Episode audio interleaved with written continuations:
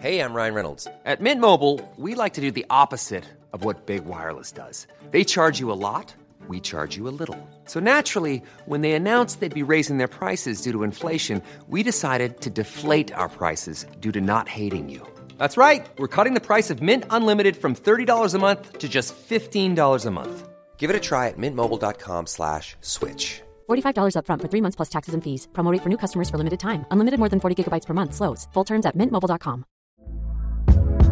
Hey there, it's Michele Norris. I'm host of a podcast called Your Mama's Kitchen. When I travel, I'm usually looking for a way to find a taste of home when I'm not at home. And one of the things I love to do when I am at home is entertain. And Airbnb allows me to do that. When I was in California recently, I rented a house that had a great kitchen. And when we were sitting around the table, we we're all thinking, we're in someone else's house. Someone could be in all of our homes as well.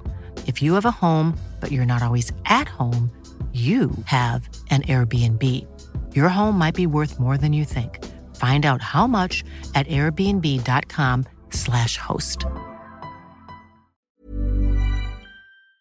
This is Little Atoms, a radio show about ideas and culture, with me, Neil Denny.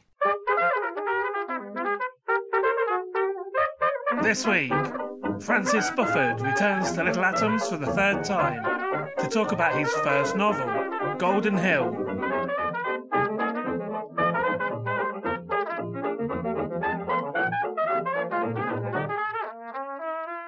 Francis Spufford is the author of five highly praised books of non fiction, most frequently described by reviewers as either bizarre or brilliant, and usually as both. Unapologetic has been translated into three languages, and the one before, Red Plenty, into nine. He's been longlisted or shortlisted for prizes in science writing, historical writing, political writing, theological writing, and writing evoking the spirit of place. In 2007, he was elected a Fellow of the Royal Society of Literature. He teaches writing at Goldsmith College, University of London, and his latest book, which is described as his first novel, Golden Hill, we're going to talk about today. Francis, welcome back to Little Atoms. Thank you for having me. So, this book, it goes back to the beginnings of the novel and it plays around with the form of the novel. So, the first thing I want to talk about really is a simple question What is a novel? But I'm going to quietly rephrase that to ask you, and you know what's coming. Why is Red Plenty not a novel? Ah! I make that noise because many of the people whose whose opinions I respect most in the world, such as my good friends, the uh, science fiction writers Kim Stanley Robinson and and Adam Roberts, are very very firmly of the opinion that Red Plenty was a novel, and I'm really flattered by this. And the part of me that's a, a, confirmed reader of SF gets it and thinks, yes, if you've got a literature in which ideas are kind of native, like science fiction, where explaining something is you know a kind of storytelling in itself, then yeah, it, maybe in science fictional terms, Red Plenty, which is about economics in the Soviet Union, ladies and gentlemen, brothers and sisters. It's not a thrillingly dramatic subject in itself. Maybe it was a novel. And the first five words of that book were This is not a novel. And yes, when you say something that strongly, you're kind of inviting people to disagree if they want to, and it's up to readers to decide what it is. But I sort of meant it as well. And my reasoning, which I've, I've bored my friends with, and I can now bore you with on this podcast, is this that the people in it were as alive as I could make them. But the kind of life they've got keeps stopping and starting on the instructions of the explanation which the book is making. The book is an explanation before it is a human drama. When the explanation needs to turn left, the book goes left. When the explanation needs to go straight on, the book goes straight on, and the characters fit in around it. And that seems to me to give them a life which isn't quite as complete as the characters in a novel ought to have. A novel being a book about people, fundamentally, mm-hmm. and Red Plenty is a book about ideas and it's about ideas in people's lives. So the people come in, but it isn't first of all a book about people. And that is my defence for Red Plenty not quite being a novel. Why did it take you so long to write a novel then? I was chicken. I was a wuss. I was a wimp. I was a coward. I can say that in many different synonymous ways. I've always been I've always been a kind of compulsive reader of novels, but somehow for that reason writing them was more intimidating than writing any other kind of book. It kind of mattered more. The stakes were higher for me. And in a way, although I take non-fiction very seriously, and I'm a, I'm a strong believer in its both its dignity and its and its power and its ability to kind of get things across that fiction can't. Despite that, fiction seems to me to be the kind of writing which calls on most of what the author can bring to it at once. It calls on your reserves of emotional intelligence and your powers of human observation and and all of that stuff at once. You can't quite ration out your qualities into it the way you can with non-fiction. So I was scared of revealing on the page, if I wrote a novel, that I basically was inadequately wise, observant, and, and did not perhaps possess a fully working human heart or something. Um, but in the end, you just have to do it anyway. Tell us what Golden Hill is about then. How would you describe it? Golden Hill is I'm still working on the elevator pitch, so I really should have got it nailed down by now since the book is out. Golden Hill is an 18th century heist movie which gets more serious as it goes. It's got one of the great standard plots of all fiction, which is about a stranger arriving in town. And it's also about making yourself up in the big city, which is one of the classic plots of New York. It's there in Great Gatsby. It's um, it's it's one of the big New York stories. But I'm kind of riffing on it in a slightly unexpected way. I hope because oddly, in 1746, when my protagonist, Mr. Smith, suspicious name, turns up in New York. It's London where he comes from, which is the big city, and New York, to his surprise, is is a small town. It's only got six or seven thousand people in it, of whom a thousand or so are slaves, and everybody knows everybody, and you just don't get to be anonymous in a big city way. So it's actually a book about a big city boy turning up in a very small town, which happens to be Manhattan, with a piece of paper in his hand which is either worth a thousand pounds, about half a million in modern money, or nothing if it's fraudulent. And in those days, it took five or six weeks to get across the Atlantic in each direction. So it's going to take 10 to 12 weeks for them to check whether Mr. Smith's bill of exchange is really worth a fortune or is really a piece of criminal toilet paper. So that's how long the book takes to run. The plot gets tightly, tightly wound up with the clockwork of wondering who he is and what on earth he's doing there. Um, and then it runs down for 10 to 12 weeks. And if I've got it right, you don't find out why he's there until the very end of, of the very end. So it's a strongly plotted mystery, but it's, it's a load of other stuff as well. Now, this also happens to be the time, the time that the book is set also happens to be the time that the novel itself was really just starting to get going, starting to get popular, starting to get into its form. So, what was those early novels like? They were they were much wilder than they would be when the novel had settled down.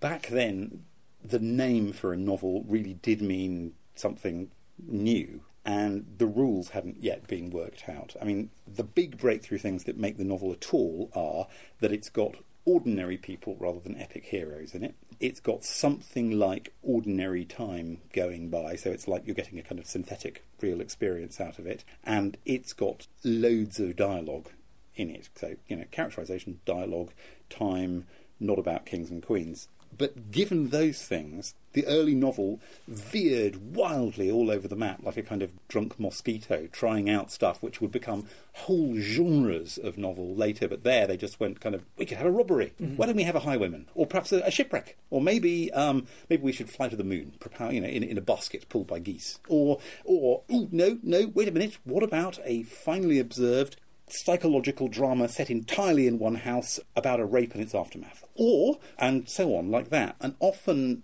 the books mash together kinds of story which we think are going to belong far, far, far apart on a map of literature, with very serious, very serious subject matter mixed together with quite farcical running around. And I thought, great. I thought since I'm at the beginning of writing novels, there's something poetically appropriate at sort of winding back the form to the point where it's at the beginning too, and it's being knocked together by journalists and women and other riffraff who don't know Latin and Greek, so just make it up as they go along, and give myself the freedom from the way that the novel has, has settled down into being now. I mean, obviously I'm not really ignoring three centuries of further development in the form. There's lots of echoes of later novels, and, and I'm I can't you know I'm looking over my shoulder all the time. I can't help it.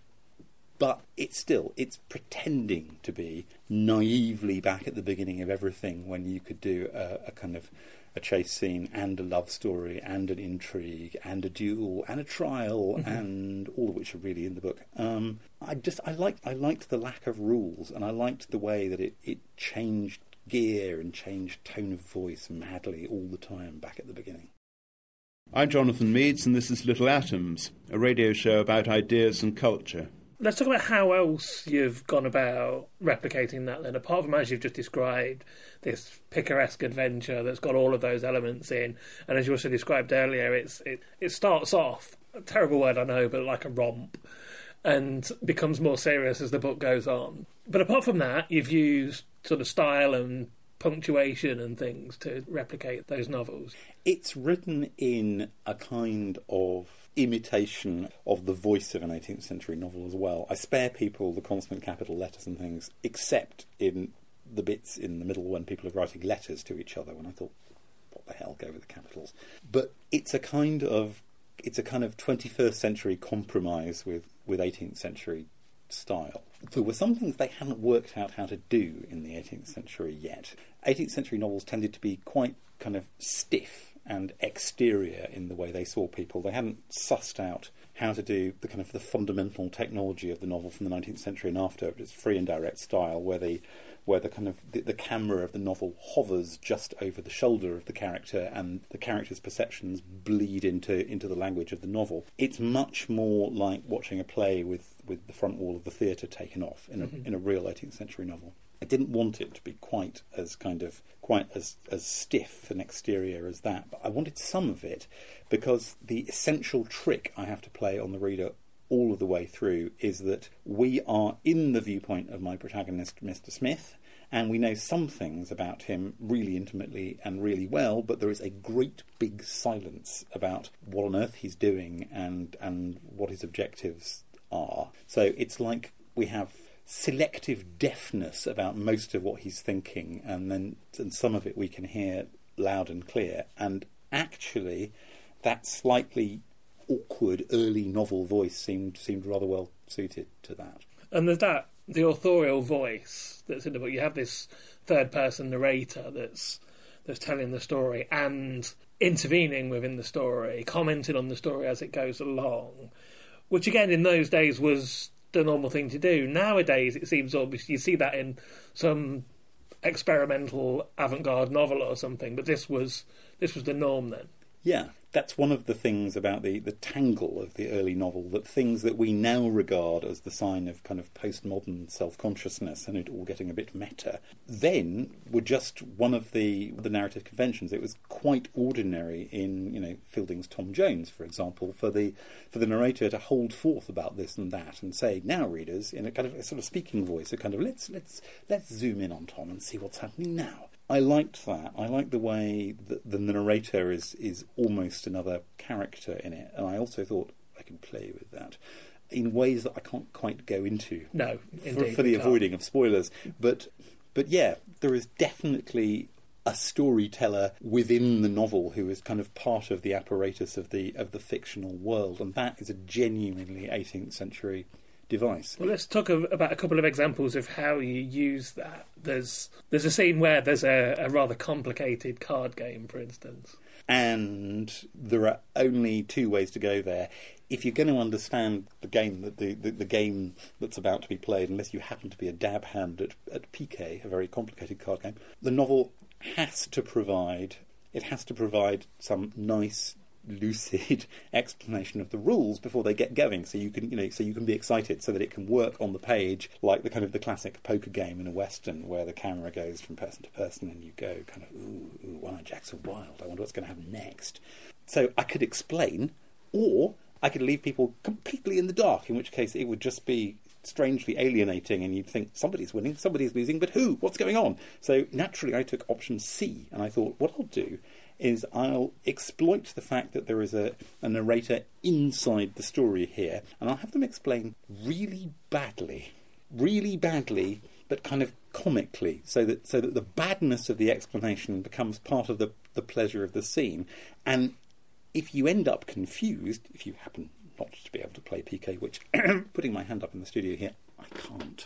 If you happen not to be able to play piquet, you will still enjoy the game as a kind of dramatic tug of war between the different players. But I wanted to exploit that storyteller inside the inside the story, so I could I could get the reader out of their depth. I, I do it again at a couple of a couple of other points, which I, I can't go into in too much detail. But the narrator is also out of their depth when narrating sword fighting. Not very good on sex either, and generally when anything whenever anything gets a bit technical, the narrator tends to stumble. This is a a feature rather than a bug, as far as as far as I'm concerned. Well, Um, the, the other one I was going to actually to describe is the scene in the uh, the first time that Mr. Smiths goes to Trinity Church and attends a service there. That's partly in there because I'm a church going Little Atoms contributor. We're rare, but we do exist.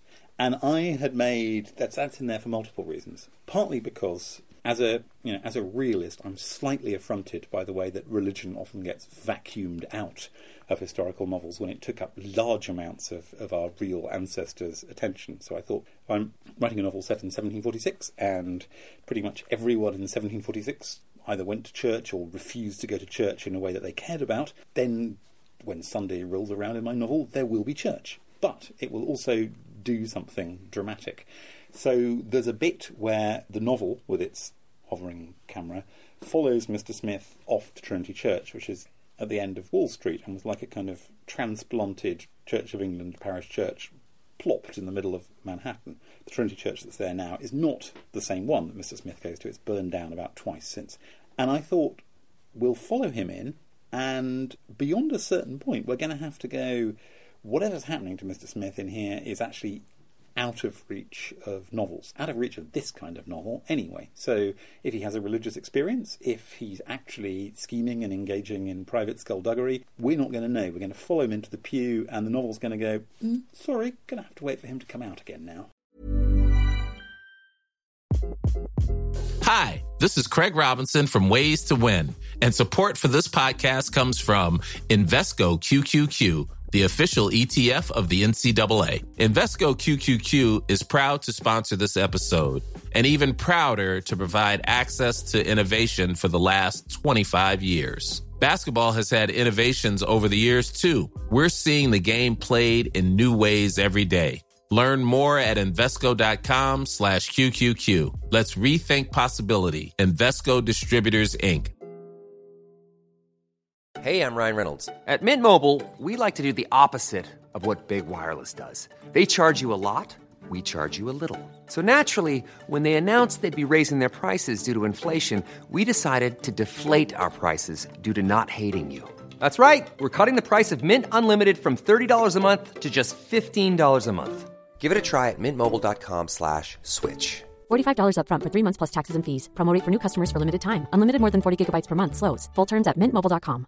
I'm Sandra, and I'm just the professional your small business was looking for. But you didn't hire me because you didn't use LinkedIn jobs. LinkedIn has professionals you can't find anywhere else, including those who aren't actively looking for a new job but might be open to the perfect role, like me. In a given month, over 70% of LinkedIn users don't visit other leading job sites. So if you're not looking on LinkedIn, you'll miss out on great candidates like Sandra. Start hiring professionals like a professional. Post your free job on linkedin.com/people slash people today.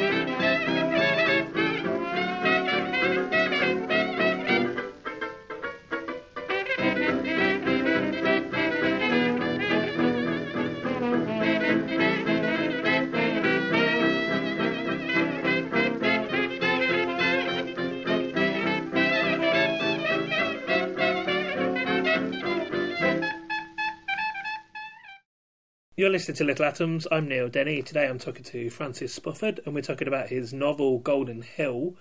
And Francis, let's talk about why it's set in 18th century New York. Well, for a number of reasons, some of them completely accidental, but one of the reasons is that actually the, the starting point of the novel was in a, a non fiction idea I had, because I, I discovered that in the early 1750s, I found this single sentence in a history book that said, New York beat London at cricket. And I thought, oh. And my kind of um, my bump of writerly gold digging, dig for gold here, kind of went ee ee ee ee, because I thought to myself, you know, why don't the Americans play cricket? Why are they the only former British colony who aren't crazy about cricket? And this shows that once upon a time there was like a kind of cricketing prehistory to America. So I thought to myself, getting all excited in a non-fictional way, you could write um, a sports history of the American Revolution. It would be the American Revolution seen through the way that cricket transmogrified into into baseball. And I went and did some reading, and I but then I, I, thought, hang on, you know nothing about baseball and hardly anything about cricket, and actually the American Revolution you don't know much about. Why are you proposing to have to master three complete subjects before you can even begin here? And thinking about it, I realised that what I was most arrested by in that was not the possibility of writing reams about cricket and baseball, but about the idea that New York, once upon a time, had been a much more British place where something like cricket belonged. And I thought, maybe it's storytelling I want to do here. Maybe what I want is to is to feel my way and invent my way back into that almost unimaginable past state of the great metropolis in which it was this little half Dutch, half English town in the middle of nowhere, where on what's now you know in what's now City Hall Park, then the Common, there was indeed a cricket pitch. And I thought non-fiction will let you zoom in on it through various you know, various learned angles. It will let you do different kinds of history, but I don't want to do history. I want to I want to walk into it. Same kind of impulse that made the people who did um, Assassin's Blade Assassin's Creed. Assassin's Creed, thank you very much. You see, failed nerdship here. Assassin's Creed did a, a New York, 18th century New York set one, but a generation after after mine. But whoever did that also had this kind of loving desire to actually let you walk into the 18th century prints. Um, and that's what I wanted to do too. Um, so I, I printed out an 18th century street map, got on a plane, and started walking around lower Manhattan, of which absolutely nothing survives from 1746. They had two sets of great fires and a war of independence, and then it became the most valuable real estate in the world. And taken together, these are recipes for absolutely everything having been knocked down. Some of the tombstones in Trinity Churchyard are still the same. Everything else gone, but the street map's still there, so you can still you can still follow the 18th century lanes around. It's a bit like the city of London, kind of pre-modern streets with these gigantic glass temples of finance rising rising out of them. And I found that actually I could imagine my my way back into the city, which was only ten minutes across in walking terms little gabled Dutch houses in some of the streets, newer kind of Georgian sash windowed English ones in other streets, sea goods supplies and chandler's shops and masts swaying at the end of all of the streets, and the tallest buildings, six churches with you know steeples as much as fifty feet high. That was one of the moments which I realised had to be a rooftop. There had to be a rooftop scene in the book so I could get on the street on on the rooftops of Manhattan as much as fifty feet up. I did think of Assassin's Creed at that point when that was happening. To be honest, that's uh, that's quite a coincidence. Well, if I'd managed to remember Assassin's Creed's name correctly, I did. By just a moment of mental blankness there. Um, you may correct me, but I don't recall there being any mention of cricket in the book at all. There isn't because it happens in winter. The cricket. That's a good cricket, point. The cricket pitch is completely snowed over at this point, but there is a duel fought on the common. Well, uh, there may be some very faint reference to the fact that there is a cricket pitch under underneath the snow somewhere, but I carefully snowed out all possibilities of cricket because I thought if I keep the cricket in, apart from the fact I don't know enough, and 18th century cricket it's sure to be a highly specialised study and will cause people to write in with wisdom in their hand, going, I think you'll find the bat was more hexagonal or something. As well as all that, I thought I will default back to my old non-fiction mode if I if I let the cricket be there. The cricket will be a strange attractor which will get me behaving historically rather than imaginatively. So bury the cricket under the snow and force the people to do non-cricket things all the way through. But that cricket would have only been one other aspect of things that you had to heavily research for this book. Let's talk about how you did that. Well, the secret, I mean, the secret of research for historical fiction is that you never need that much detail about any one thing so long as they're the right details and so long as they're the details that kind of awake your reader's senses, so long as it, it, it's pushing in history through people's kind of nose and ears and eyes and, and taste buds. So I'm glad it seems as if it's really, really well researched. In fact, it's only just exactly well researched enough. I kept reading until I got the detail that made me go, aha, that's the thing. That's what will give me the taste of 18th century coffee. That's what will tell me what the walls of an 18th century dining room looked like. That's what will tell me that if you went for dinner in an 18th century dining room,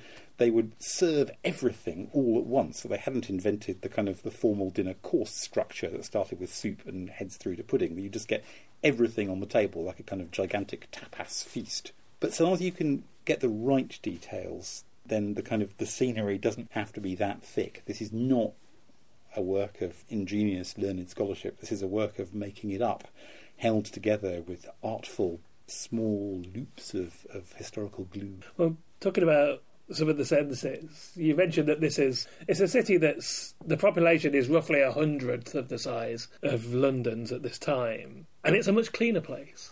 It is. I mean, that's that was one of the surprises reading about the American colonies that already by the middle of the 18th century, the inhabitants of the 13 colonies were much healthier and much taller than Brits at home because their cities were tiny, so they didn't get any of the, the vile diseases you'd catch living in, in London, in a city with 700,000 people and no sewer system, for example. People ate meat, they had free firewood, so they tended not to die of cold during, during the winter because you could just wander out into a wood and chop some trees down.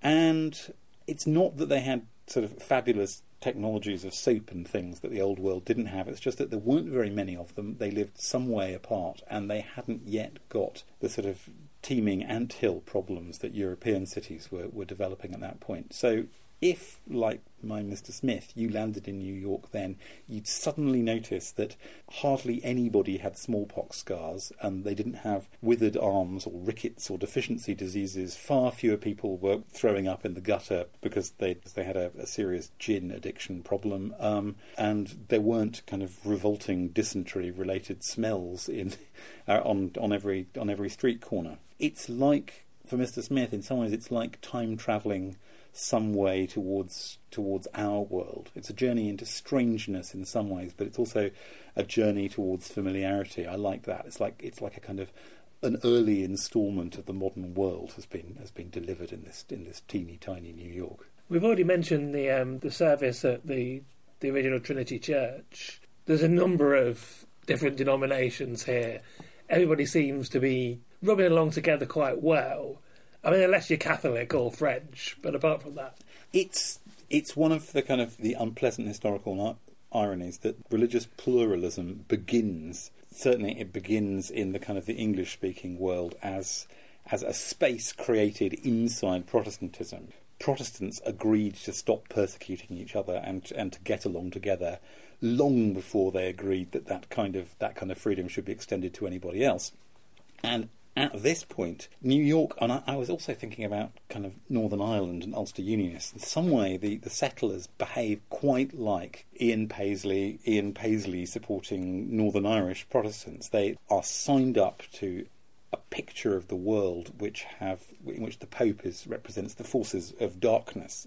And this isn't quite as mad as it sounds because in the early 18th century, there's essentially a kind of ideological world war going on in which the Northern European Protestant countries who do representative government, not democracy yet, but you know, parliaments and laws and some kind of primitive sense of, of, of individual rights, are lined up against um, France and Spain as the, the Spanish superpowers, which are also identified with, with absolute monarchy. So a Protestant in 1746 would have taken it absolutely for granted that Protestants meant freedom, truth, light, goodness, motherhood, and apple pie, whereas Catholics meant thumbscrews, the Inquisition, darkness, superstition, and tyranny. So they feel very, very self righteous in, in hating Catholics. They hate Catholics because they love freedom. They also love the king because at that point that's lined up together as well. They were an intensely loyalist and, and royalist bunch, and I, I liked the irony of that. I liked I liked the shock of discovering that, that one generation before the American Revolution they were, by British terms, almost embarrassingly loyal and royalists, constantly raising a glass on the King's birthday and, and waving Union Jacks. They hate the French in 1746 in just the way that they're going to hate tyrannical old King George III a generation later, and they use some of the same slightly paranoid accusations as well. And that's not it.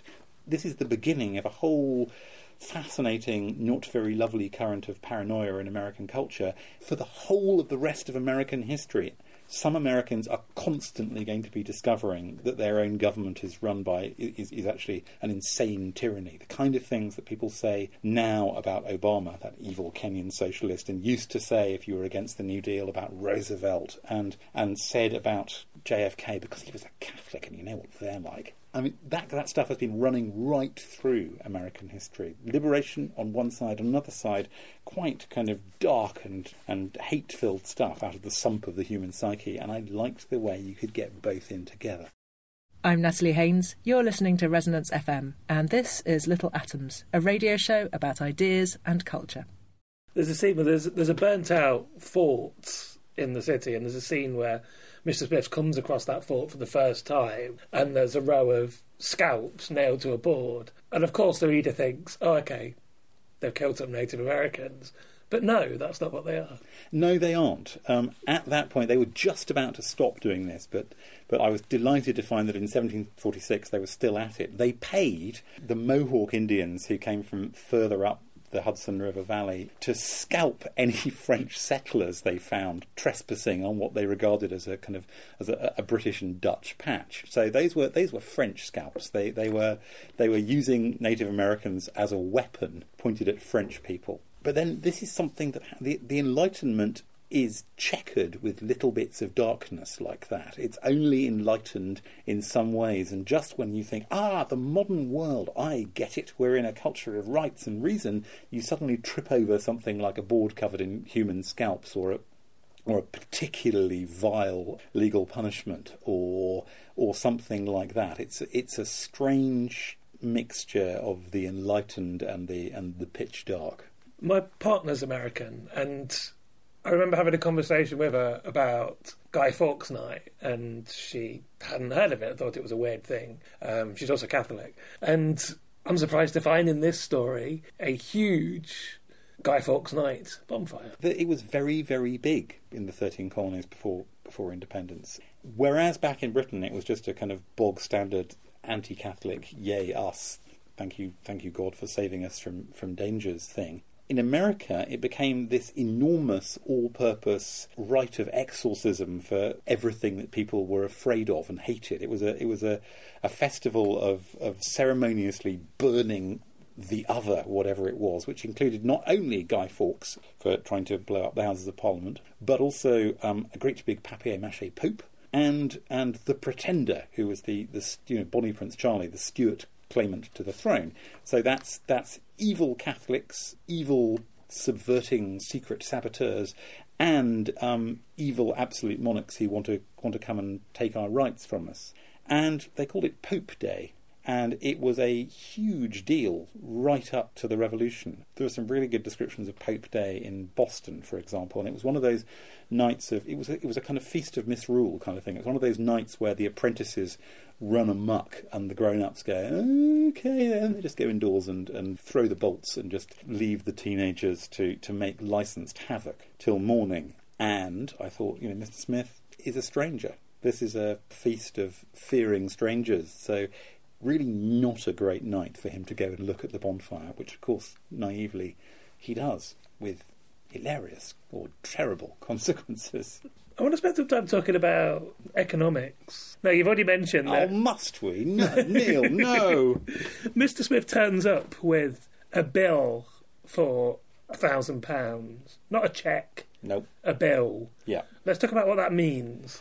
A bill of exchange, they, they still exist and they still get used in business a lot in places like India, for example. A bill of exchange is a way of piggybacking on a trade route to do money transfer. It basically is a thing where you find somebody who owes money to a merchant in the place you're setting out for, and they themselves are in the place you're going to. So you find somebody who is owed a debt by someone in your destination. You pay the debt yourself, and they give you a piece of paper which transfers the debt to you. So you can then travel across the Atlantic, for example, turn up in New York and go, by the way, you now owe me this money. And that's what Mr. Smith has done. But it's a very disruptive thing to do if, if it's for a lot of money, um, because people, I mean, bills of exchange were for any amount, but if somebody turns up without warning, then you'd expect it to be for, you know, a few quid, which is already a sizable sum. Imagine a kind of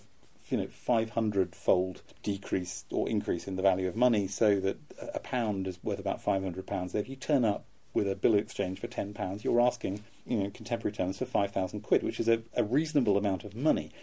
But if you suddenly turn up with a bill of exchange for a thousand pounds, that's that's half a million. That's enough to to blow a hole in the working capital of the business you present it to, and possibly start bank runs, panics, rumours about kind of loss of credit worthiness, and and to kind of maybe tip over the economic balance of a of a whole small town. So what Mr. Smith has turned up with is actually a kind of piece of weaponized finance, though he doesn't fully understand that. And the way he gets treated extraordinarily kind of gingerly in some ways and in other ways with respect and in other ways as if as if he's the most threatening thing to come along that year is a reflection of his power to do harm that he hasn't quite realized and with any luck the reader will will work out just how destructive this piece of paper is potentially at about the same speed Mr. Smith does. One of the technical problems I found interesting writing it is that you don't want to do an info dump. You don't just want to go, here's how bills of exchange work. You want people to find it out naturally. So I hope that I've kind of gently, gently sprinkled in my, my 18th century financial law in a way that you hardly notice when you're when you're reading it. But if you like that kind of thing, if, for example, you liked my previous book, read plenty about Soviet central planning, then what you might like about this one is that it's about it's about the problems of asymmetric information in an early modern credit network. Um, not it's not as It's a lot more exciting it- than that. I hope so. It's about it's about turning up with a shitload of money and everybody being terrified. That's what it's about. But those those are both descriptions of the same thing. Um, Well, I think one of the things that was most surprising to me about early New York in the book was so Mr. Smith turns up with a bill for half a million pounds, hmm. and they immediately say, well, we don't have that much money. There's not that much money in the town, which seems reasonable. But one of those reasons is there isn't a currency No. as such. this is one of this was one of my discoveries, which I thought was was was extremely fictionally interesting. Is that they don't they didn't have a coined currency. They they ran a series of separate currencies denominated in pounds, shillings, and pence for each of the 13 colonies, all of which were worth different amounts relative to the pound sterling. So that um, I think there were some incredibly soft currencies. You could get 40 Rhode Island pounds to a pound sterling, and it was about one to one for Maryland pounds, for example. But all of these currencies existed in, in account books because they didn't they didn't actually have enough silver to do coins. So what you had was a, a lunatic mass of simultaneous, overlapping, competing public and private systems of, of paper money. All in really odd denominations. So, if somebody gave you change, you'd end up with a fistful of paper in denominations like ninepence, or two shillings and fourpence, or twenty-three shillings and, and eightpence all of which had different values depending on which pounds the bits of paper referred to. And everybody in the colonies appears to have been operating some kind of incredibly rapid um, foreign exchange calculator in their heads all the time. And what's nice about that, from my point of view, apart from the fact that that's nerdily interesting, is that it tips back the scales of advantage. Because, you know, I'm not saying what Mr. Smith is, but supposing he was a con man of some kind, then the advantage would be on his side. He'd be trying to put something over on the innocent rubes of New York City. But instantly the scales tip back if it turns out that his cunning plan to make off with a with a thousand of their finest pounds is you know is rather defeated by the fact that they have a financial system he can't even understand. The opportunities for them to cheat him are suddenly are suddenly live and vivid as well. And I wanted that sort of power balance to tip intricately backwards and forwards all the time.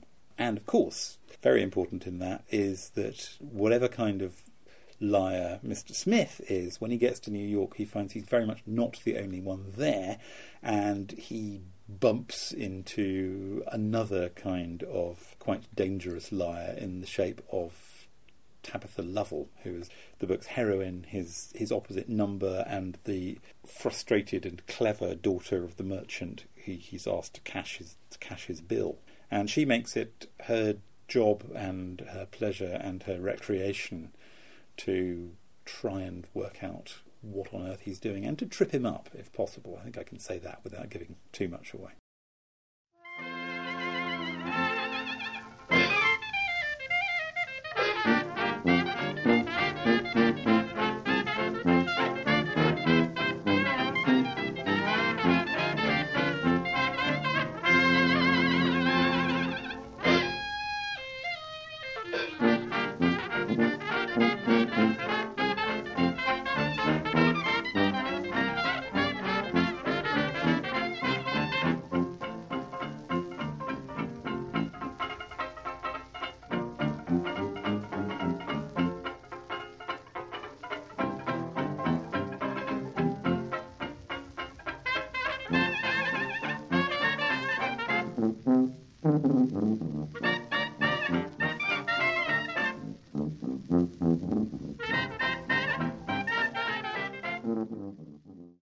This is Little Atoms. I'm Neil Denny. I'm talking to Francis Spufford about his novel Golden Hill. And Francis, you just introduced Tabitha.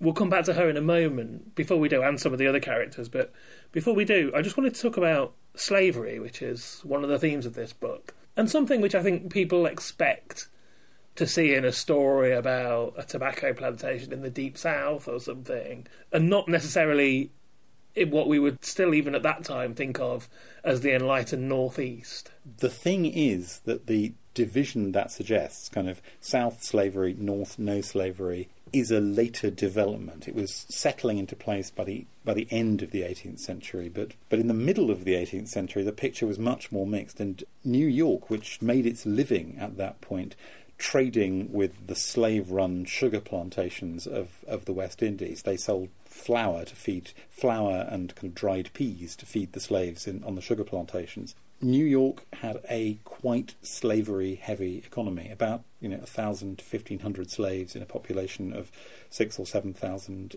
altogether. And that doesn't compute with our, our later sense of, of what the North was like and what New York ought to be like. It's supposed to be you know, it's supposed to be a city of, of liberation, a place where you cut loose and become free, but it wasn't that to begin with. And lots of lots of people we think of as Enlightenment figures who lived in the North in the American 18th century turn out to have been involved in uncomfortable ways in slavery. Benjamin Franklin owned slaves. Benjamin Franklin celebrated his early prosperity as a printer by um, buying slaves as children because you could get them nice and cheap and, and, and increase your money rapidly that way. But Benjamin Franklin is a kind of case in point of what happened. By the end of his life, he's a convinced abolitionist. He's, he's freed his slaves. He's campaigning against both the trade and the institution. But it's not how it began like that. And if you go to New York now, there is a there is a thing called um, the African Burial Ground, which is now in the basement of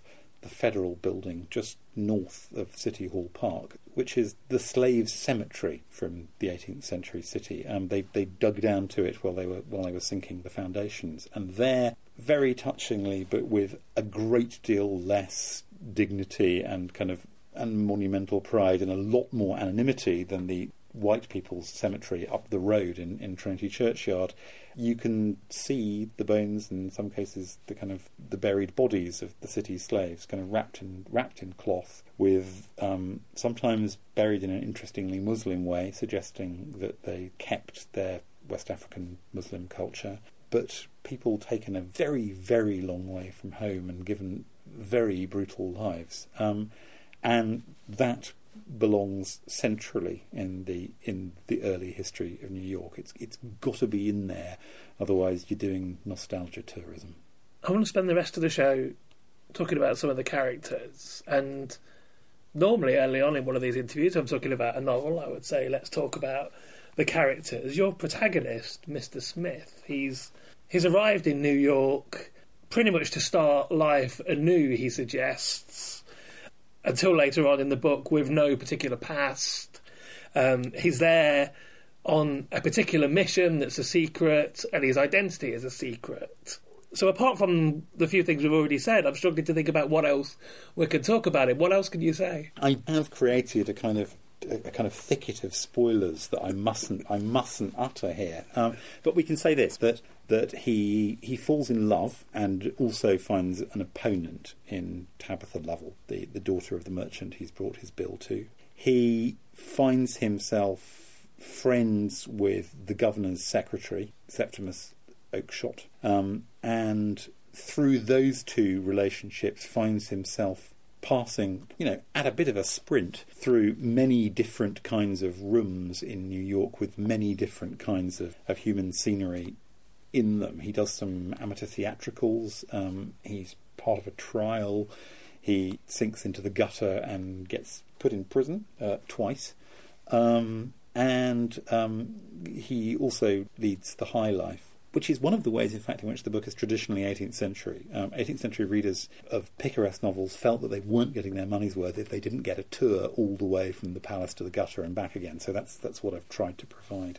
But the main characters are Smith, and Septimus and Tabitha, but around them are ranked further circles of kind of friends and families and things. Because it's a small town. Everyone knows everyone. And everything you say in one context leaks out of it and turns up as gossip in other contexts. So Mr. Smith may think when he turns up that he's a he's a free agent who can um, who can kind of busk it and blag his way through through anything, but in fact his earlier utterances catch up with him really fast, and by the end of the book, it's all that he can do to keep his keep his head above water.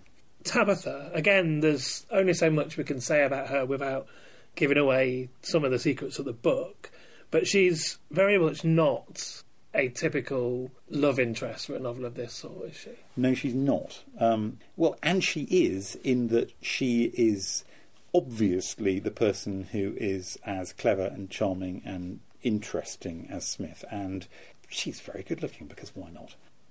But no, psychologically speaking, she is she is not the heroine of, of your standard 18th century novel. And in some ways, she's come out the way she has, and I know I'm talking in coded terms here, because I was interested in why, in kind of historical fiction now and pop culture generally, we seem to have settled on the idea of, of kind of the ass kicking heroine, the kind of the girl with spirit, as the only way for, for a woman in the past to have a to have a strong character, and that strikes me as pretty unhistorical.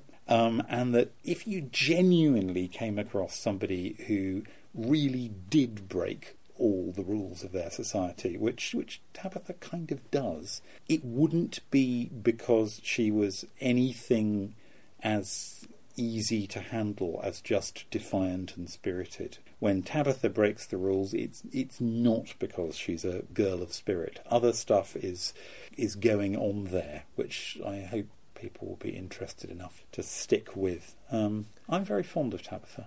I've noticed that people she tends to polarise people. She's a slightly marmite character. Um, I find her extremely sympathetic, and, and I like her.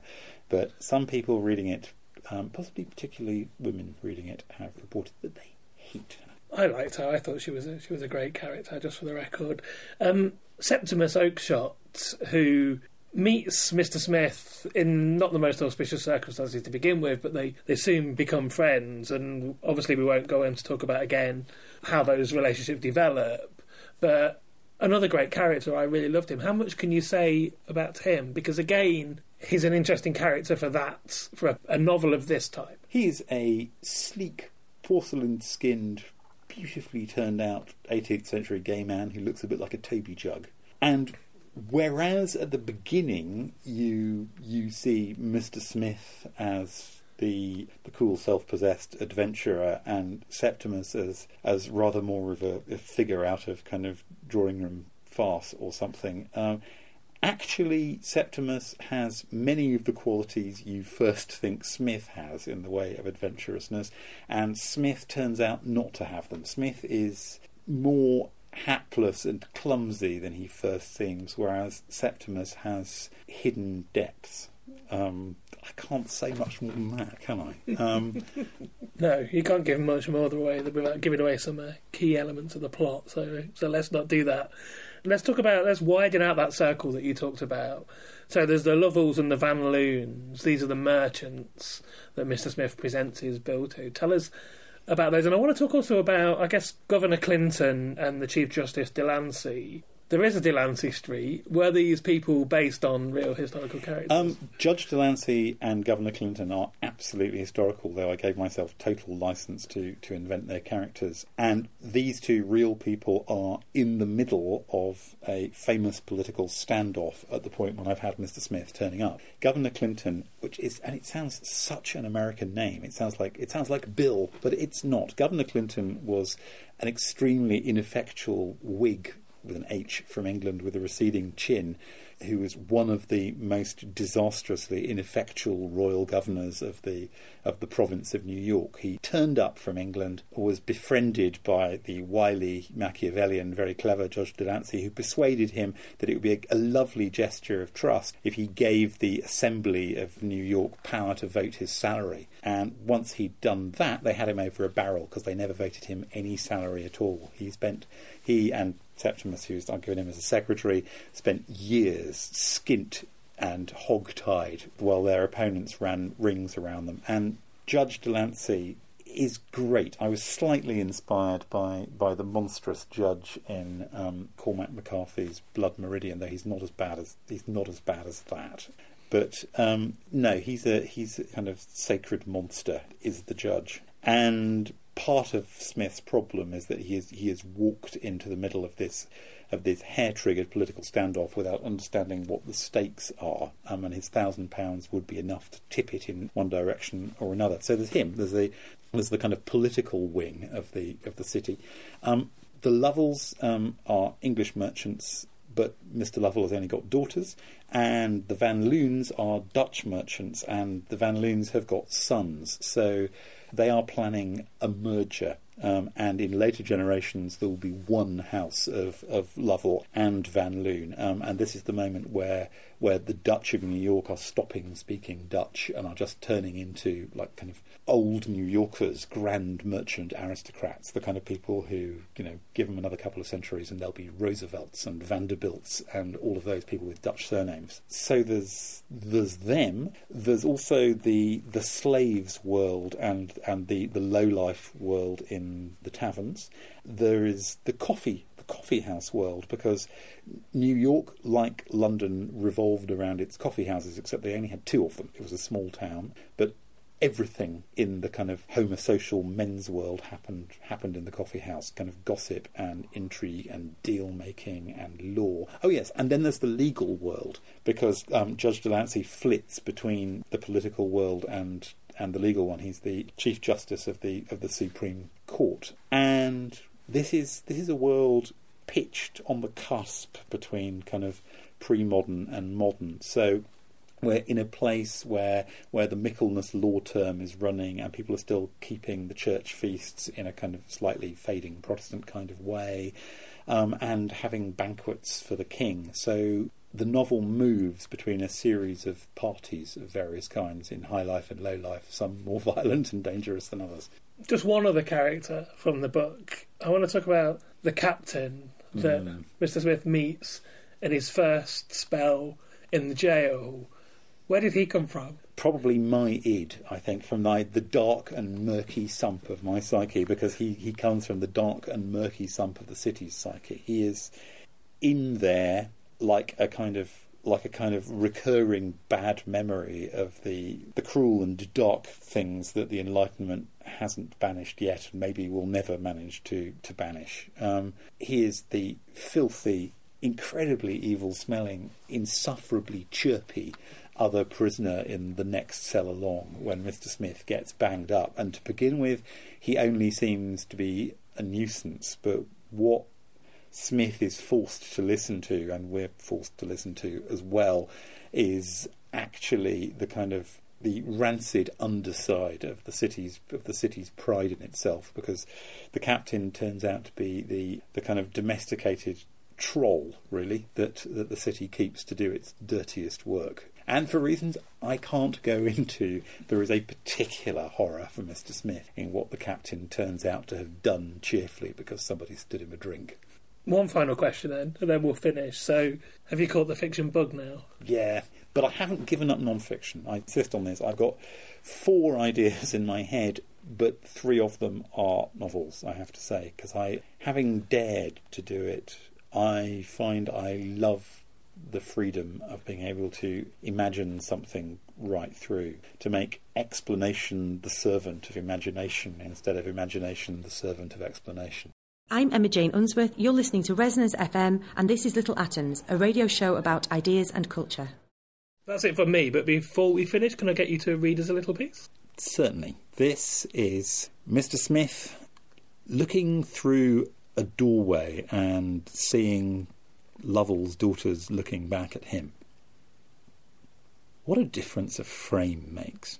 To Mr. Smith, gazing inward, the uprights of the painted door seemed to set out the three of the women like some tableau representing the new world itself, of which his acquaintance to that point totalled 47 minutes, and which, therefore, he could not yet feel to be entirely solid, entirely terra firma as ordinarily founded on its bed of earth, but only to constitute a kind of scene, backed by drops and flats, where you must step forth at your cue to act your part, ready or not, ignorant as yet of the temper of the audience, ignorant of the temper of the other players, which will so much determine the drama you compose together, turn by turn, speech by speech, line by line. The blonde one was extremely pretty, with a wide mouth of candid pink. The dark one not much less so, though she seemed to have just left off scowling, and her brows met in a knot. The African was turning eyes black as licorice on him, in a gaze of perfect blankness. Thus, Smith, on the one side, gazing in. To the three gazing outward, however, into the dark of the stairwell where a face had bloomed and two pale hands clutching paper, he had only appeared in the ordinary aperture of an ordinary day. For them, the blue-grey pediment of Connecticut pine faced the everyday world as it always did, and they were their everyday selves, well launched, it seemed to them, into the middle of their histories, with loves, sorrows, resentments, hopes, all far advanced and long settled already into three familiar fortunes. He was the one unshackled, as yet unconfined, the one from whom diversion or news or any other of the new worlds a stranger may contain were to be expected and perhaps desired. For if your fortune at present is not such as pleases you, there is a prospect of mercy as much as of doom in the thought that fortune is fickle. The goddess's renown is all in her changeableness, and strangers are her acknowledged messengers. They bear with them a glimmering of new chances. When this stranger came forward to the threshold, he could be seen to be a youth of about four and twenty, dressed in plain green, wearing his own hair in short rust-brown curls, smiling in a fashion that crinkled the freckles across his nose, and staring shamelessly. "Hello," he said. So I've been talking to Francis Spufford about his novel Golden Hill, which is out now from Faber and Faber Books. Francis, thanks so much for coming in and telling me about it. Thanks for having me again. You've been listening to Little Atoms, a radio show about ideas and culture. This episode of Little Atoms was produced and presented by Neil Denny and was broadcast on Resonance 104.4 FM. You can find the Little Atoms podcast on iTunes and you can follow the show on Twitter at Little Atoms. If you'd like to donate a little money to support the show, you can do so at littleatoms.com. Thanks for listening.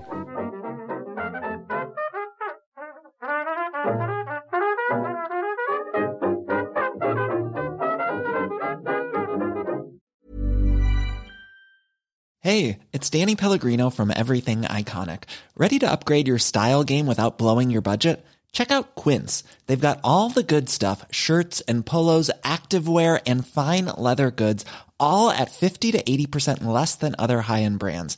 And the best part? They're all about safe, ethical, and responsible manufacturing. Get that luxury vibe without the luxury price tag. Hit up quince.com slash upgrade for free shipping and 365 day returns on your next order. That's quince.com slash upgrade. Hey, it's Paige DeSorbo from Giggly Squad. High quality fashion without the price tag. Say hello to Quince. I'm snagging high-end essentials like cozy cashmere sweaters, sleek leather jackets, fine jewelry, and so much more. With Quince being 50 to 80% less than similar brands. And they partner with factories that prioritize safe, ethical, and responsible manufacturing. I love that. Luxury quality within reach. Go to quince.com slash style to get free shipping and 365 day returns on your next order. Quince.com slash style.